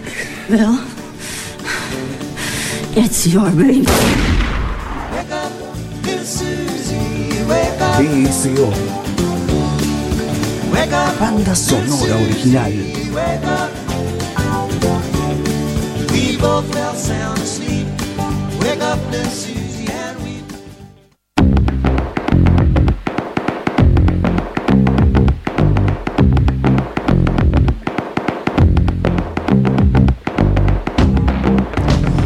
Bien, señores, concluyendo, casi, casi concluyendo este capítulo especial sobre series. Nosotros queríamos decir que era un capítulo fuera de serie, este, haciendo el chistecito de, las- palabras. Eh, y e intentamos hacer, bueno, un recorrido por algunas series importantes o lo que no- nos parecía destacado en primera instancia y seguramente durante el año hagamos uno o más eh, capítulos dedicados a series que tengan eh, ciertos rasgos interesantes y que lo- les pueda hacer que ustedes les pique el bichito para verlas, o por lo menos para leer sobre ellas, o tal vez para escuchar algún tema de la banda sonora. Pero antes de irnos, eh, no queríamos dejar afuera eh, una serie que convivió con, sobre todo, con Buffy la Casa de Vampiros de los años 90, Sí. que son los expedientes secretos X. Eh, no es gratuito que hablemos de los expedientes porque se está terminando, o se, en realidad se está rodando, eh, una nueva temporada, por decir. En realidad va a ser una miniserie de seis capítulos en donde vuelven, después de 14 años, los agentes del FBI eh, a sus andadas, digamos, ¿no? Mm, Poco se sabe de qué va a ir la trama, ya que eh, fue bastante complicado el tema con Expedientes Secretos X. Arrancó en el año, imagínense lo que fue el furor y el fanatismo que generó esta serie que estuvo nueve años al aire, cuando tranquilamente podría haber terminado los seis o siete, podría haber terminado con mucha tranquilidad porque ya no daba más. Eh, en serio, claro, no daba más el, no daba más el tema, se agotaba. Comentario autocrítico del fanático. No, no, no, no, no. te- ya te das cuenta, digamos. Eh, de hecho, se estiró hasta una novena temporada. Los protagonistas, Gillian Anderson y David Duchovny, dos actores que en ese momento no los conocía nadie, digamos. Eh, un poquito a David Duchovny por California. Eh, pero la verdad es que se generó una, una cosa increíble con una forma de hacer eh, series de misterio, por decir, y de, de lo paranormal que hasta ese momento no había. ¿sí? Mezclando algunos géneros, aprovechando que hacía muy poquito, dos años había salido El Silencio de los Inocentes, y tomando mucho, de, por ejemplo, de Koliak también, o sea, armando como una especie de, de, de- de mezcolanza este, y de, las, de las viejas este, series de misterio, como mismo la, la Dimensión Desconocida, y armando una trama que duró nueve años, en donde estos dos agentes, que entre ellos no pasa absolutamente nada durante nueve años, o casi, casi nada, un amor platónico, eh, se meten por los caminos de lo paranormal, y bueno, pasa de todo en el medio, y lo interesante y lo que hizo que sobreviva sobre todo, es que más allá que hay capítulos que hablan sobre, por ejemplo, hombres lobo, vampiros o lo que sea, a veces se va eh, muy por fuera de los estereotipos, ¿sí? Con personajes extrañísimos que poco tienen que ver con el típico monstruo que conocemos. Qué sé yo, un, hombre que es como una especie de tenia y se mete por, por, este, por unos caños, cosas rarísimas. Eh, y siempre está eh, dando vueltas la idea de la explicación. Eh, de, tenerle cierta fe a lo paranormal o de creer en lo paranormal o de explicarlo desde el lado científico. Por eso justamente están los dos personajes. eh, pero decía que la trama que va recorriendo los nueve años tiene que ver con el complot político ¿sí? y mundial entre los este, mandatarios de los países, sobre todo de los Estados Unidos, con, vaya uno a saber, extraterrestres de dónde y algunos seres bastante siniestros.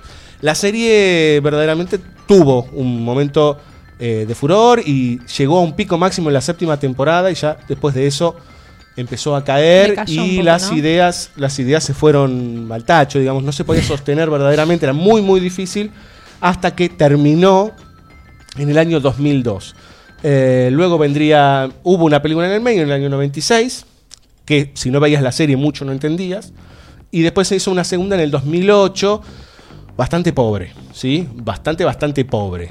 Eh, ahora se está tratando de revivir a Expedientes Secretos X porque quedó un sabor amargo de una serie que fue muy interesante, muy famosa, que tuvo gran cantidad de fanáticos y que no terminó de la mejor manera. Se fue deshilachando, ¿no? No, ya no había forma de sostenerlo. De hecho, en la séptima temporada, David Duchovny decide irse. Con lo cual es más complicado aún cuando se te va el protagonista principal que sostiene que los extraterrestres existen. Entonces, es como todo muy difícil de sostener. Y En ese medio ahí aparece eh, Jason Patrick, que es el T-1000 de Terminator. Es Jason Patrick, ¿no? No, David, Robert. Pa- Robert Patrick, perdón. Eh, como un nuevo agente. Bueno, hay muy difícil de sostener, pero mm, quería traer eh, a colación Expedientes Secretos X porque en realidad funciona en paralelo con lo que decían ustedes de Buffy y cómo se va representando esa época de los 90, ¿sí? Una época bastante oscura eh, y bastante paranoica. Y también la serie tuvo sus productos derivados. ¿no? Sí. Hubo Millennium. cómics, hu- primero hubo cómics, hubo novelas, ¿sí?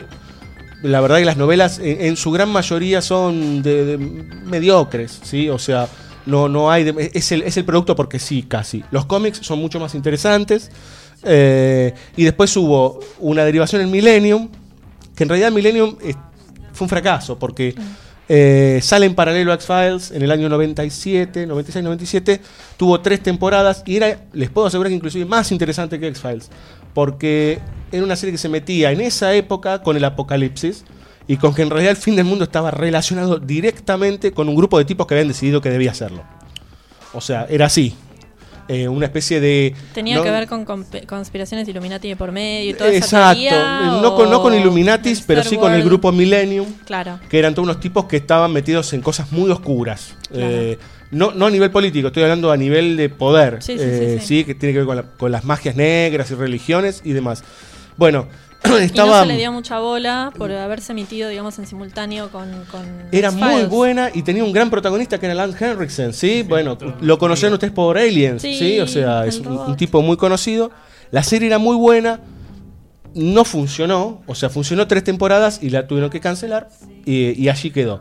Y supuestamente el creador de Expedientes Secretos X, Chris Carter, eh, intentó eh, traer este, otra serie más eh, que se llama Harsh Realm, que duró cuatro capítulos y se la levantaron. Eh, muy parecido, este, creo que a, lo- a los productores de Lost les pasó lo mismo, este, con una serie que sacaron después. ¿Cómo? The Leftovers. se la levantaron muy enseguidita, digamos, este tipos que habían pegado con mucho, este, y al poquito tiempo la serie nueva se la sacaron de aire porque no medía. Bueno, eh, X-Files marcó una, una época, y es más, marcó una tendencia eh, con respecto a esto de las duplas, ¿sí? En las series. Televisivas, Esto del doble de hom- hombre y mujer, por decirlo, pareja. Este, de hecho, pueden ver Bones, pueden ver varias de Sí. esas series en donde hombre y mujer funcionan como el combo ideal para investigar, para hacer tal cosa, para hacer tal otra. De hecho, hay una serie inglesa que para la próxima les prometo acordarme el nombre, que era idéntica a X-Files, con tono inglés, con humor inglés, eh, de- inclusive la protagonista también era doctora forense, como la de X-Files. Digo, Ah, mira. Marcó mucho. En ese momento, para bien, para mal, vaya uno a saber, pero fue, marcó tendencia. Después se diluyó realmente. Eh, pero es la- también es, es la culpable de algunas cosas de las que suceden en algunas series de hoy, Hoy en día, estructuralmente inclusive, ¿sí? Y sobre Eh, todo esto de presentar personajes con cosmovisiones también opuestas para poder justamente jugar con Sí. el racional. Y el cómo jugar con, también con, el, con la... sobrenatural. Hablando mal y pronto, jugando con la calentura del público. Eh, tardaron siete, siete temporadas en que se den un piquito. Eh, cuando todos sabíamos que se querían. Este, y tardó tanto, tanto, tanto, claro, que llegó un momento que ya... ¿Por Dale. dónde puedes darle vuelta, digamos, a dos personas que se quieren y ni siquiera, ni siquiera se llaman por el nombre? ¿No? Es como... Como Roxy Panigasi. Claro, pongámosle, bueno, ese sería los X-Files argentinos, ¿no? Los X-Files argentinos sería gasoleros. Este, la versión esa Con, ya- sobre, con aspectos sobrenaturales. Claro, esa no, es, esa no es paranormal, es anormal. Eh, pero bien, bueno, queremos cerrar un poquito con X-Files. En algún momento hablaremos de las películas. Eh, lo cierto es que, bueno, eh, se espera el regreso de los expedientes secretos X, a ver qué pasa, ¿sí? Están todos Eh, muy, muy pendientes, ¿no? Sí, A ver hace qué- mucho qué se van a tiempo. encontrar. Hace mucho tiempo, ellos están mucho más grandes. Bueno, veremos qué pasa, como veremos qué pasa con Twin Peaks, una gran serie de los 90 que supuestamente en el 2017 estaría volviendo con una tercera temporada. Dicen que cuando reviven a los muertos es un poco complicado. Bueno, vamos a ver qué pasa este, con estas series que hacía muchísimo tiempo que habían dejado de existir. Nos vamos, señores, dejamos de hablar de paranormal y de investigadores y de chicas poderosas y de series para seguir el próximo jueves acá por La Rocker. Mi nombre es Diego Cirulo. Eh, me acompañaron Laura Marajowski y Fabio Villalba, ¿sí? Como siempre, al pie del cañón, en o fuera del micrófono. Eh, el amigo Juan Sixto operando. Eh, y si no quieren dejar algún mensaje, WhatsApp, señores, hay un microfonito, aprietan ahí, dicen hola Diego, hola chicos de la Rocker. Este, nos dejan algún mensajito, 11 32 83 98 22. Votennos, sí, en los Trend Topic, que estamos ahí ya casi al límite de las votaciones. Eh, y bueno, nada, la semana que viene tendremos un tema muy especial, ¿no, don Villalba? ¿Usted recuerda? Sí, creo recordar. Este, no Tan, sé si tarán, tan. No sé si mi chip está ¿Preparado? funcionando para, para recordar esa palabra que querés decir. Bueno, eh, quiere dar intriga nada más, eh, pero vamos a dejarlo porque se está haciendo el malvado el señor Villalba, nada más que por eso, porque ya sabe de lo que vamos a hablar la semana que viene, pero bueno, está bien. Los dejamos, señores, muchas gracias por todo. Nos vamos con un tema dedicado justamente a los expedientes secretos X, una banda que se llama Catatonia, ¿sí? Sí, igual Este, guarda que no es un tema de la serie. No, no, no. Es un tema inspirado en los personajes de la serie. Exacto, es un homenaje a Mulder y Scully y justamente el tema se llama así, interpretado por Catatonia.